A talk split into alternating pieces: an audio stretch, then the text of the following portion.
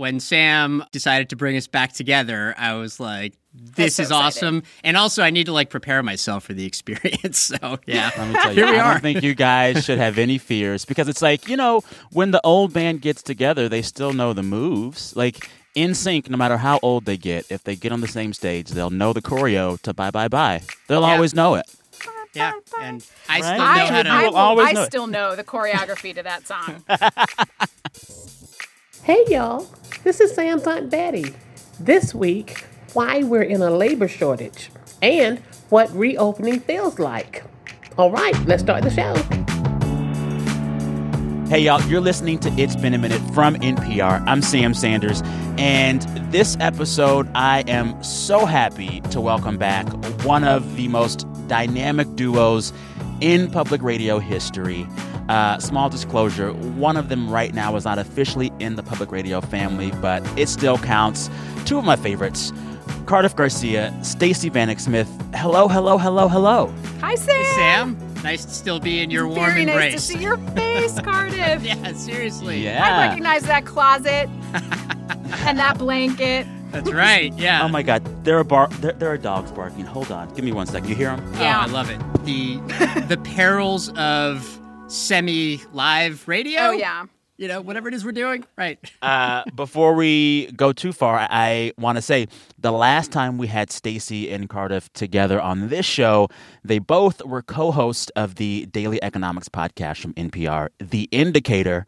Um, since that last time, Cardiff has gone off to start a new venture, but he'll always be Indicator NPR family. I'm excited about it. Me too. There might be tears. might be a little rusty, by the way. Oh, please. Might be a little Oh, rusty. You'll be please. fine. It's been a couple You'll of months. be fine. You know, I'm You'll be lowering fine. expectations because uh, I don't want to get crushed when I lose our next edition of uh, Who Said That. Because I feel You like. won last time, cheating, but you did win. I remember. No! Wow, After, wow, y'all, after y'all. a long losing streak, and I just want to say, even if I do lose, it's been exhausting at the top. Okay, I get nervous walking down the street. If everyone starts gawking, it'll cause like a traffic accident. so if I lose, and really who said knows that, pop culture. no big deal. I love how eager you both are to play Who Said That uh, because we also talk about the news as well. Who Said That's going to come a little later with you two. But first, I do have to make the two of you economics reporters talk about the economy. That's the official business. Yes, let's start with that. I have some questions about the current state of our economy that are stumping me. And it's this weird juxtaposition in our economy right now. You know, we're living in this world, in this nation that's beginning to open up again. It seems like normal is returning, and all these employers are saying, We're back, we're back, we're back. But I see these reports of businesses having a hard time attracting workers, while at the same time, the unemployment rate is still pretty high. The official term for this is a labor shortage. I want to unpack it all, but first, define what this thing is and give me some numbers to put it in perspective. Uh, well, you're exactly right, and it That's is- what I like to hear. Thank you, Stacey. You're exactly here. right, Sam. It is this mystery. It is a true mystery. And it comes back to the very, very fundamentals of economics supply and demand, right? There is a huge supply of people who need jobs. Millions and millions of people are unemployed right now. And and by the way, we are not like creating jobs in this economy as fast as we were hoping. Like it's pretty grim. At the same time, as you have all these millions of unemployed people, strangely you have all these employers saying that they cannot get people to fill their jobs. You've got places like Dunkin' Donuts offering like $300 signing bonuses. Really? McDonald's in Florida offered a signing bonus. I talked to a guy who runs a casino, the Hard Rock Casino in Cleveland. He was offering dealers $4,000 signing bonuses. There's just like a terrible staffing shortage all across the country. And if you look at it on its face, it just doesn't make sense. So, Cardiff, have you ever seen anything like this in the American economy? It's so weird to me. No, not not in our lifetime, and and I thought that was beautifully articulated by Stacey. There's this really weird disconnect happening where if you just look at total employment, how many people have jobs? There's about eight million fewer people in the country that have jobs than had them before the pandemic actually started. Wow. Right, than the peak before That's the major. pandemic. That's a lot of people, right? There also happen to be about 8 million job openings in the economy right now.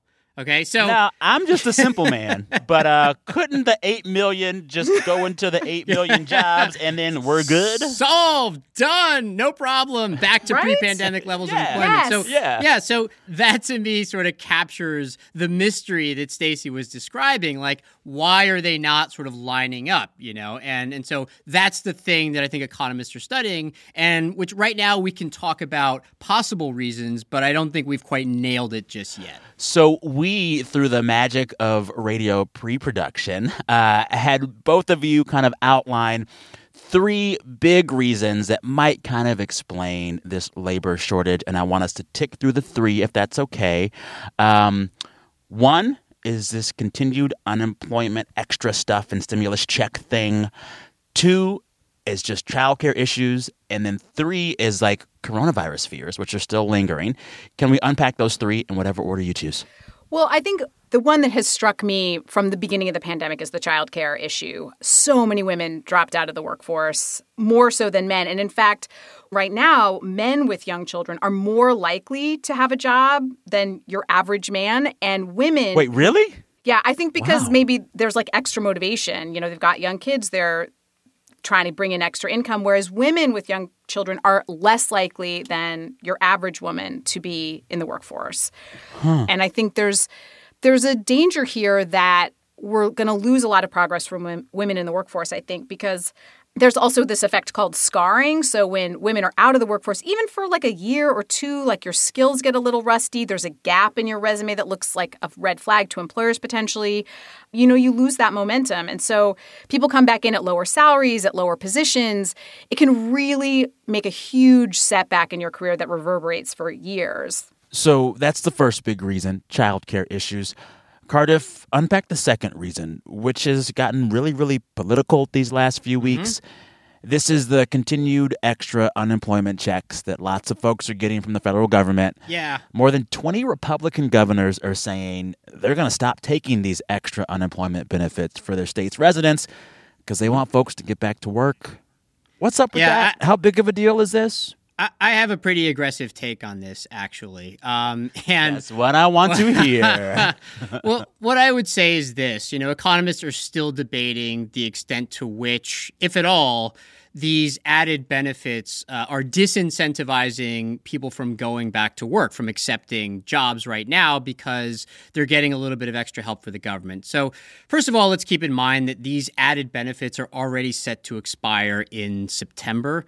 And the main point I would make is that even the studies finding that there is some disincentivizing effect are showing that that effect is really quite small, that it's not a big one. And also, I, I hate the way this debate is often framed as like this binary thing of like, you know, people are just living off the dole or they're trying to get back to work. Like, this is ridiculous. We're talking about human beings, and specifically, we're talking about a population of people that's been jobless in some cases for quite some time.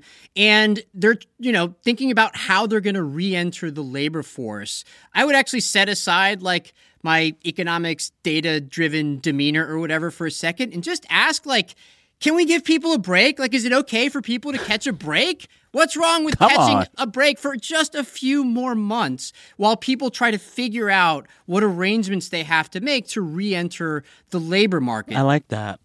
People have different needs, different wants. It changes over time, which leads me to the third point that might explain this labor shortage, and it is kind of an emotional thing.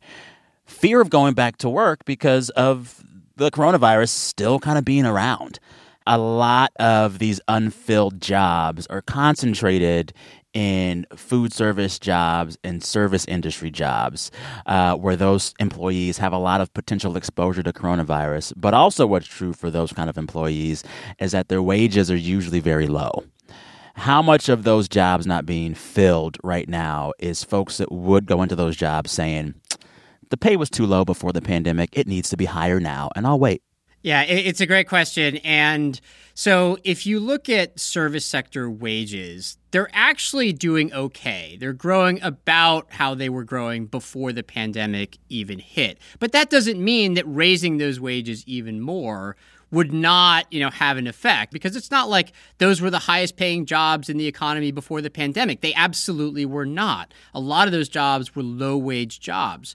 You know, jobs in leisure and hospitality in particular, bars, restaurants, hotels, that's where there remains a huge shortfall of people hired relative to before the pandemic. And those jobs are all like, you know, person facing essentially. And so I, I, think, you know, it's hard to quantify just how many jobs have not been filled because of fear of the virus, but it would be weird. It would strain credulity to think that that's not having like a pretty significant effect right now.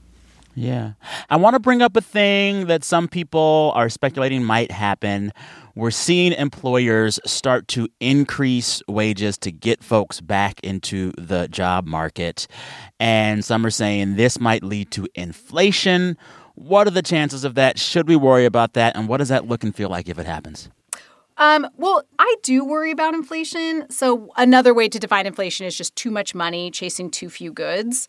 And I worry about mm. this gap, right? I mean, for some people, the pandemic has been financially, economically quite lucrative.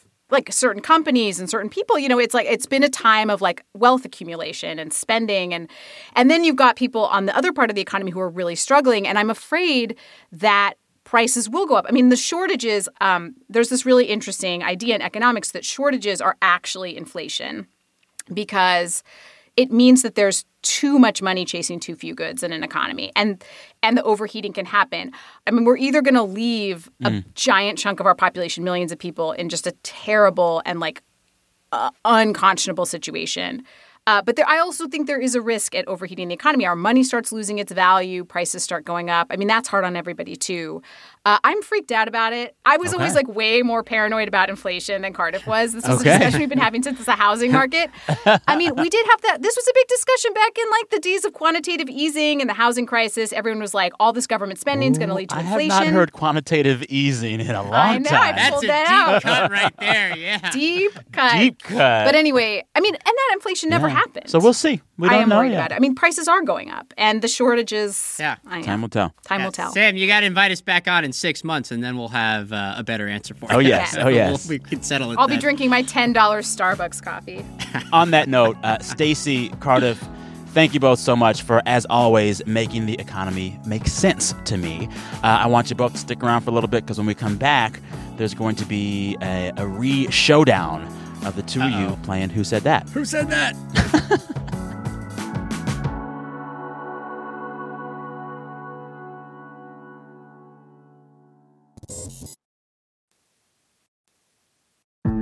What happens after a police officer shoots someone who's unarmed?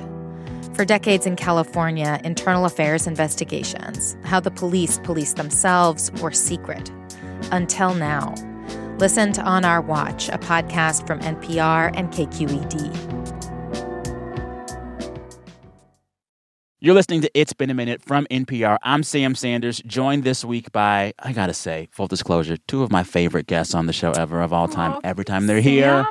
Hey. Yes, a most dynamic duo, Stacey Vanek Smith and Cardiff Garcia. Stacey is the host of NPR's The Indicator podcast. Cardiff, I want you to tell folks what your new title or current title should be. Yeah, so the, the new business uh, is called Bazaar Audio, and that's bazaar like the marketplace, not not like strange. Um, and yeah, and so we're going to be launching uh, a couple of original podcasts uh, later later this year. Um, yeah, it's exciting, but also, as I said before, you know, a little bit bittersweet because uh, I don't get to hang out with Stacey every day anymore, which is a bit of a bummer. But yeah. Although right now you two are hanging out. I know. uh, well, it is time to play my favorite game. Who said that? Ooh, and saying that. Who said that? The two of you, Stacey and Cardiff, have played this game against each other a few times, and I want to say y'all have been keeping score. Who's up right now? Cardiff. No, I only won the last one. I think you're up for the series. I only won the most recent one. I don't think and it was I'm a up huge for the fluke. series. I think you always underhandedly win. It's very unfair. underhandedly, underhandedly. My goodness. Well, the game is quite simple. I share a quote from the week of news. You got to tell me who said that or what story we're talking about. Let's just get to it. Here's the first quote. Tell me who said it. The New York Post has a story on peacocks today and say I have 16 on my farm. I actually have 21 of these glorious birds whose house is impeccable. They do not smell. They are so clean. Their voices are loud, but such fun to hear. They are so friendly. Who said that? This is somebody who owns. It's got to be a New. Yorker. It's got to be a New Yorker, right? Because who else reads the Post? This is a quintessential home improvement guru. Oh, is it? Um, what's the, that couple? Oh, wait, is it Martha Stewart? It's, yes. It's Martha Stewart. One nothing, just like that. Yeah. I have like a list of people that I, I was just going to say, no matter what the quote was, when I didn't know. I was going to say, like, it's Mark Hamill or Kanye West or something like that. Um, but this you one should didn't just seem like it rattle off. fit. You should have like a list of like people in the news and just say them really fast. Yeah, and hope it Yes, hits. yes, yes. So the latest occurrence of fake news occurred in the New York Post a few days ago, all about Martha Stewart's peacocks. I guess they said she has 16 and it's kind of a mess and they're nasty. She said, in fact, I got 21 and uh, the house is clean. Um, I gotta say, whatever Martha Stewart does, I love it. I just do. I feel like both are possibly true. Like both peacocks are messy and terrible, and the peacocks in Martha Stewart's house are perfectly clean. Don't Oh, you yeah. think those two Yeah, things because who's gonna mess up Martha Stewart's house? I'd be Right. afraid to. No, the peacocks probably are like they like heal in the house. They're like, you know what? this is a really good gig. Don't mess it up. Or she's got people running around behind the messy, terrible peacocks, like Mm-hmm. silencing them and picking up their mess. Yeah, maybe the peacocks appreciate the aesthetics, you know? Yeah. Right? They like the Yeah. vibes. It's soothing. They just want to chill. Also, if anyone could house train peacocks, it's Martha Stewart. It's Martha Stewart. I mean, It's Martha Stewart. Yeah. Uh, who got that point? Oh, Stacey, you got that point. Yeah, up one nothing. Stacey, you got that This- point. This is back to normal, I think, after the anomaly of the last time. you're being very we played. gracious, Cardiff, and you're ma- making me feel bad. this next quote is a fill in the blank. Uh, tell me what should be in the blank. Here we go. A sexually transmissible fungus that turns blanks into hyper pansexual zombie super spreaders and makes their butts fall off is playing havoc with millions. Hey, hyper, can you say it You've one more time? Can we hear the. Can we hear the, the Yeah. thing again? A sexually transmissible fungus that turns blanks into hyper pansexual Cicadas. zombies. Yes. Yes. Is it cicadas? How did you know that? there are like sexy zombie cicadas wandering around. Yeah. Cicadas. You didn't see Yeah. this? You say cicadas. Cicadas. I say Cicadas. cicadas. Is that, is that? I don't know. So Cardiff got this one. Um, this is one of the weirder stories I've seen in a long time. We all know, or we've seen headlines that there are a ton of cicadas plaguing the Washington D.C. metro area. They've been like hibernating for 17 years. Now they're coming out to like mate and then die. So it's just Speaking of like which, cicadas. Ben Affleck over. and and and J Lo were together right when they went underground, and they're together again. It's like they never broke up. Mm, Mm, you're right. Wait, the Bennifer timeline lines up with the cicada timeline. That's there's Stacey, yes. my There's mind is no blown. Way that that's not that. There's no way that's a coincidence. And I think the fungus might be in there, like the, the zombie butt fungus. I think that's like is somehow also tied in in. J Lo and Bennifer. Oh my god, I believe it. So all these cicadas are like coming out, rearing their heads again. But this week, some scientists say these cicadas are like dealing with a weird STD or sexually transmissible fungus. And the fungus makes them all super sex crazed, uh, but it also makes their butts fall off and makes them want to mate with anybody. And it's just weird. It's Well, really weird. It's like they've been in pandemic for 17 years. Of course, they want to mate with anybody. Do you know what I mean? Like, yeah, yeah. been the like, of cicadas course- are us. Can I say that? Oh my cicadas god. us. We're all Yeah. like out of our apartments, They- like you. Yeah, and plus, like they know their you know lifespan once they get above ground is pretty short anyway. So if they catch you a might as well sexually transmissible fun. fungus, who cares? That ain't nothing. The cicadas are basically like, we're here.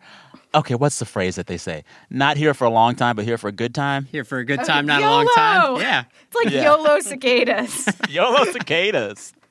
Woo. Uh, okay, who got that one? That was Cardiff, Cardiff got that. Uh, Are we badly tied? pronounced, but yes, we are tied. This is also a fill in the blank. Our last quote. Uh, it's wow. It's it's really hitting me in the heart more than I thought it would. Here's the quote: "The end is finally near for blank." One of Microsoft's most reviled products that refused to die. What product? Bill Gates. well, right? The whole Melinda Bill Gates thing came out, and he's been hanging out with Epstein, and I just I thought those crazy kids would make it. They seemed like the sane billionaires. I don't know. I was no very such thing sad. as a sane I have an answer that I think might be Is it but Belinda? It's a product, right? The question is is a It's a Microsoft product. It's a right? product. Okay. They're Yes. also Uh, a product. Did Microsoft Yes. make Brand Zunes? Are Zunes still around? And those are on the Zunes way are out? gone. This is Zunes are one that still shows up on your work computer and you don't want to use it. Oh and my it's always god! like, would you might Clippy? Would you want to make it this your Clippy? default? Br- I miss Clippy. No. No, here's a It's hint not, phrase. can't be Outlook, Would- right? No, Outlook? here I'm gonna give y'all My a hint My whole phrase. life is okay. controlled by okay. Outlook. Okay. Okay. Okay. I'm gonna is give it? y'all a hint. Would you like to make this your default browser? Bing. Oh, oh, it's a, it's um. Bing. What is the default Microsoft time. Internet browser? Oh, oh, Explorer. Oh, Yes. oh. Okay. Yes. Internet Explorer. Oh my goodness. There was so much Took us a drama. while, but we got and I lost there. again. I know. Yeah. Shh, It's okay. Oh, yeah, it's that was a okay. tough one. Believe in yourself. So this week, Microsoft announced that they're going to finally put Internet Explorer out of its misery. The browser is going away. It used to be the most popular web browser. And now it's only used by 5% of internet users. Um, sorry, Microsoft Internet Explorer. I will not miss you at all. And I feel bad for throwing shade Yeah. at Bill Gates I mean, unnecessarily. I don't. He'll be I- fine. me neither. He'll Yeah. That be man is fine. fine. He'll be Yeah. fine. Hey Sam, uh, I thought I might spring a surprise on you since you're always grilling Stacey and me. I brought a little "Who said that" for you. Yes. All right. Oh my to god, I'm so you. excited. Oh my God. That's right. My, okay, Are you I'm going to give you a Okay. hint, Sam. The answer might be Jerome Powell, head of the Federal Reserve. I'm just going to throw that in Definitely not this spoiler. one. Definitely not for this one. Uh-huh. Uh, so here's the quote, and just tell us who said that. Okay. It is no measure of health to be well adjusted to a profoundly sick society. Oh, I said I said that to my therapist. I was going to week. say Dr. Fauci, but then I thought no. Uh, it is a very famous singer uh, who was profiled this week in the New York Times, which is where I found the quote. A$AP Rocky, No, Demi Lovato, no, uh, Billie Eilish, no. Lorde, Taylor Uh, Swift, think- Beyonce, think- Mariah Carey. Think a few decades ago. Here's the here's the hint that I think will give it to you. Once got in a lot of trouble for tearing up a picture of the Pope on Saturday Night Live. Sinead O'Connor. Sinead That's. O'Connor is talking to the press That's again. That's the one. days. So es- essentially, Sinead O'Connor was profiled in the New York Times, but what makes that quote fascinating is that she left it as a comment underneath the article that was written about her. It wasn't in the article itself. Yeah. I love her IDGAF energy. She's got it. Fiona Apple's got it. They're just like, I don't care about none of y'all. I'm speaking my truth. How did you flip the tables on who said that, Cardiff? Because because it's so nerve wracking. I was like, Sam needs to He is this. not held to any standards of employment. He is his own boss. Oh, He does that's what he true. wants. He's the E Cardiff CEO. Unleashed. right. Cardiff I Unle- love it. Exactly. It's the co-founder is in him. CEO of Who Said That because he wanted this week. right. Sorry, Oh, Stacey. yes. Breaking things everywhere. On that note, I want to thank you both for being here. I'm so happy to have been part of a Stacey and Cardiff reunion. Um, it's always a good time talking with y'all, friends. Please come back soon. Okay. Yeah, absolutely. Anytime. Anytime. Coming up, we're going to get personal with the recovery. We heard from a lot of listeners about how they are slowly reemerging back into some kind of normal life. We'll hear from you all about that.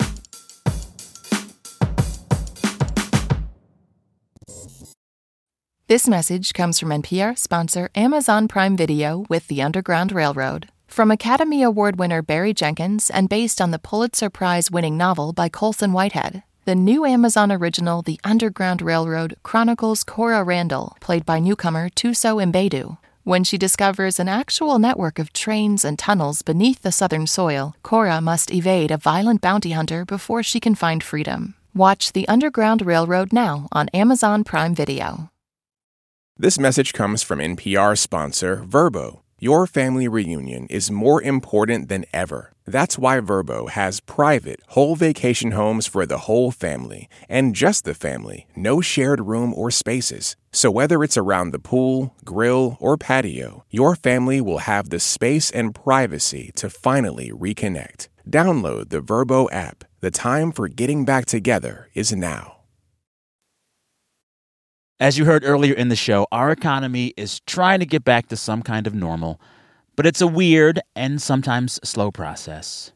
But bit by bit, it is happening. And I know I am feeling the same way. Bit by bit, it's happening. There are signs of life all around us right now. More of us are vaccinated. Masks are coming off. People are ready to maybe start life in the after times.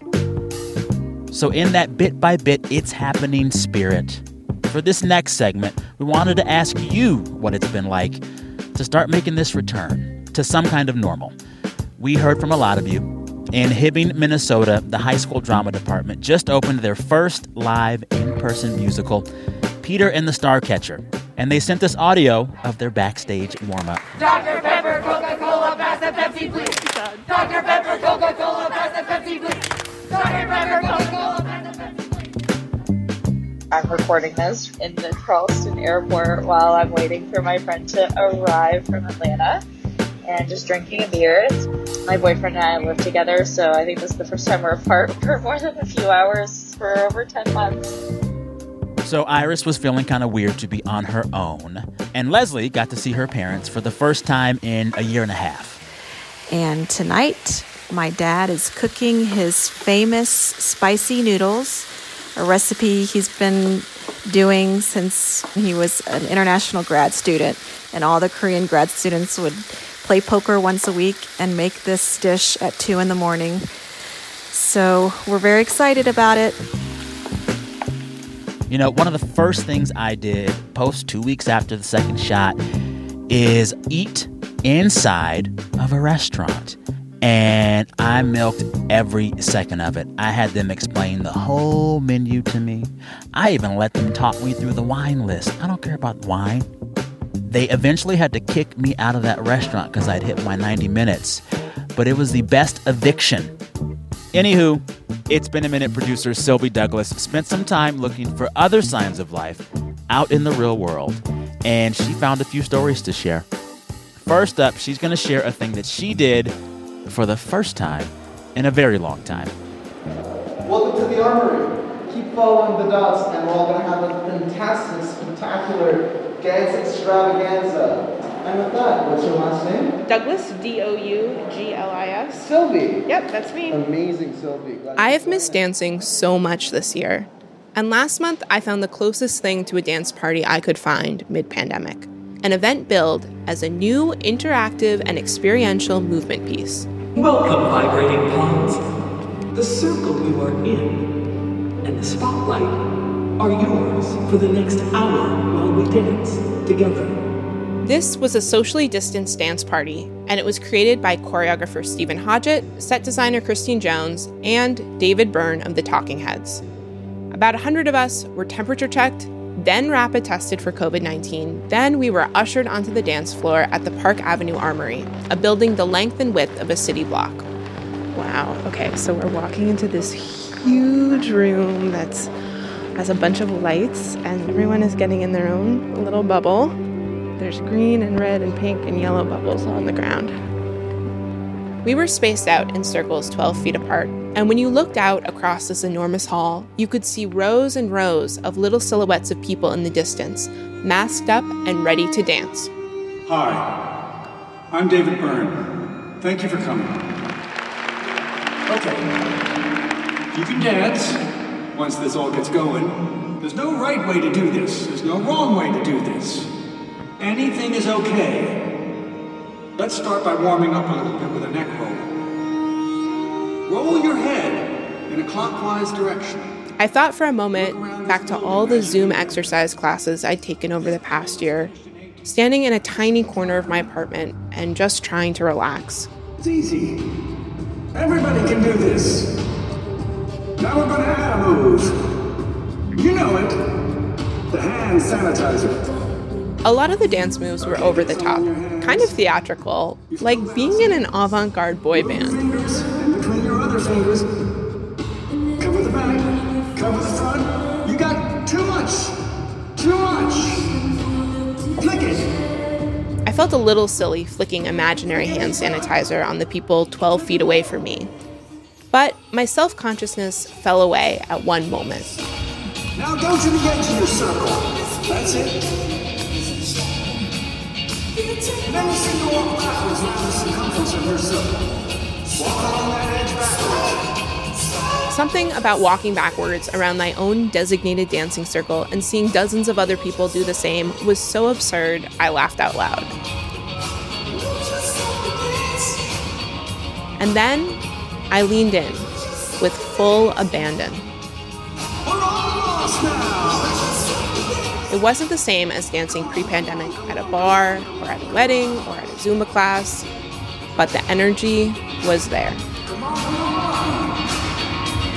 No, you come on!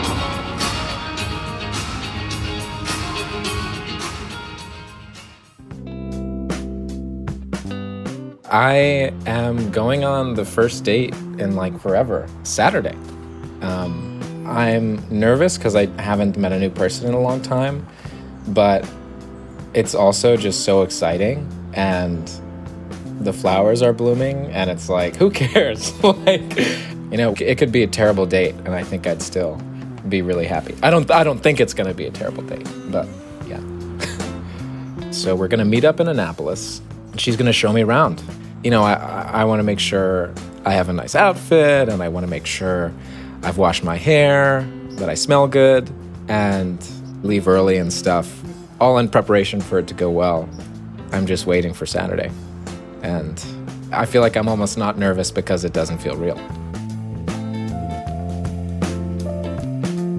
Hey, this is Zach Kahn recording the follow up about the date. It was really fun. It was a beautiful day out, and it was a Saturday.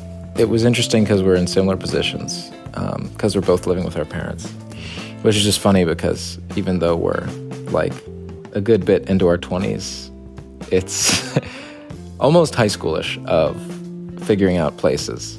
Um, but it was great.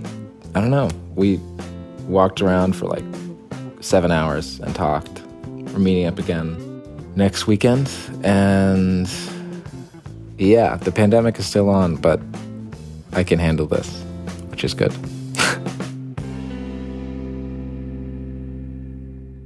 Hi, Sylvia again.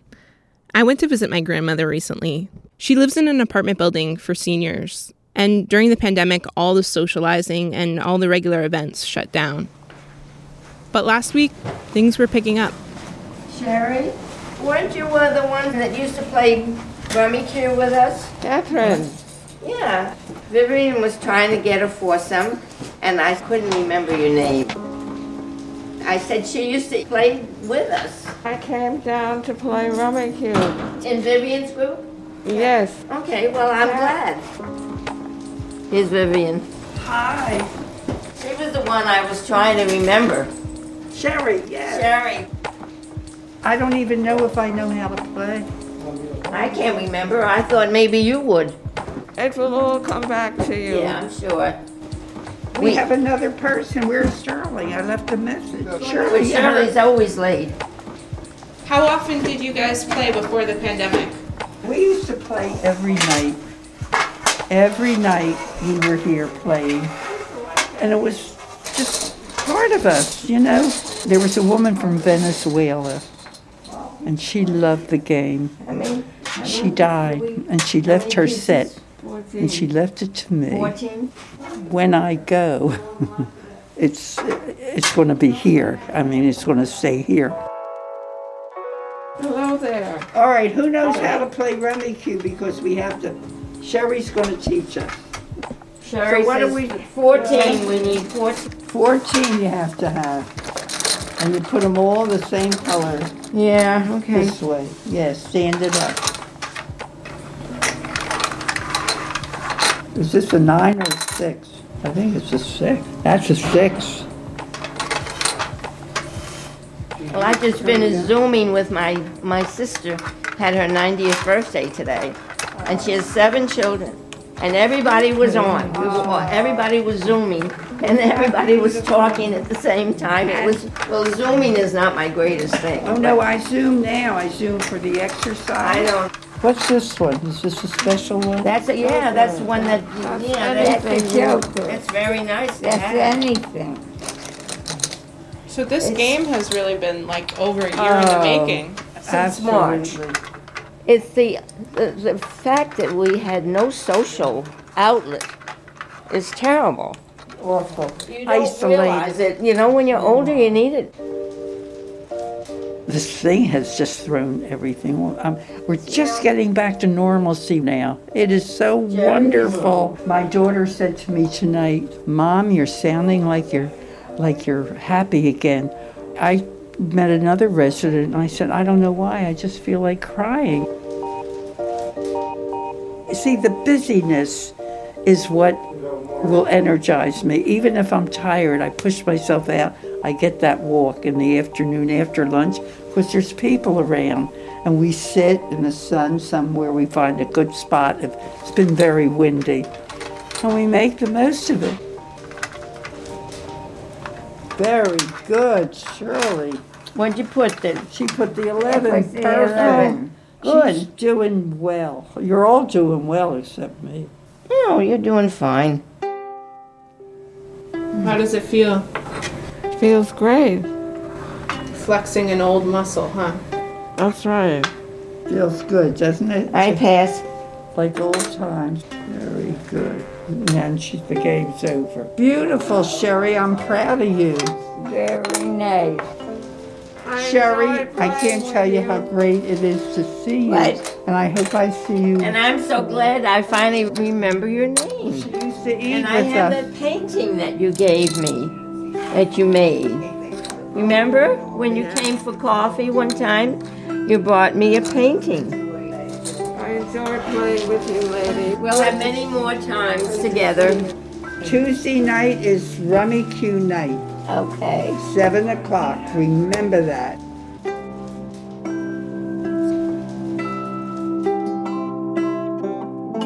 After I recorded with the group, Shirley passed away. Her son told me, quote, My mother was sustained during this difficult year through her friendships, and she was fortunate to see some of those friends again, face to face, before she died.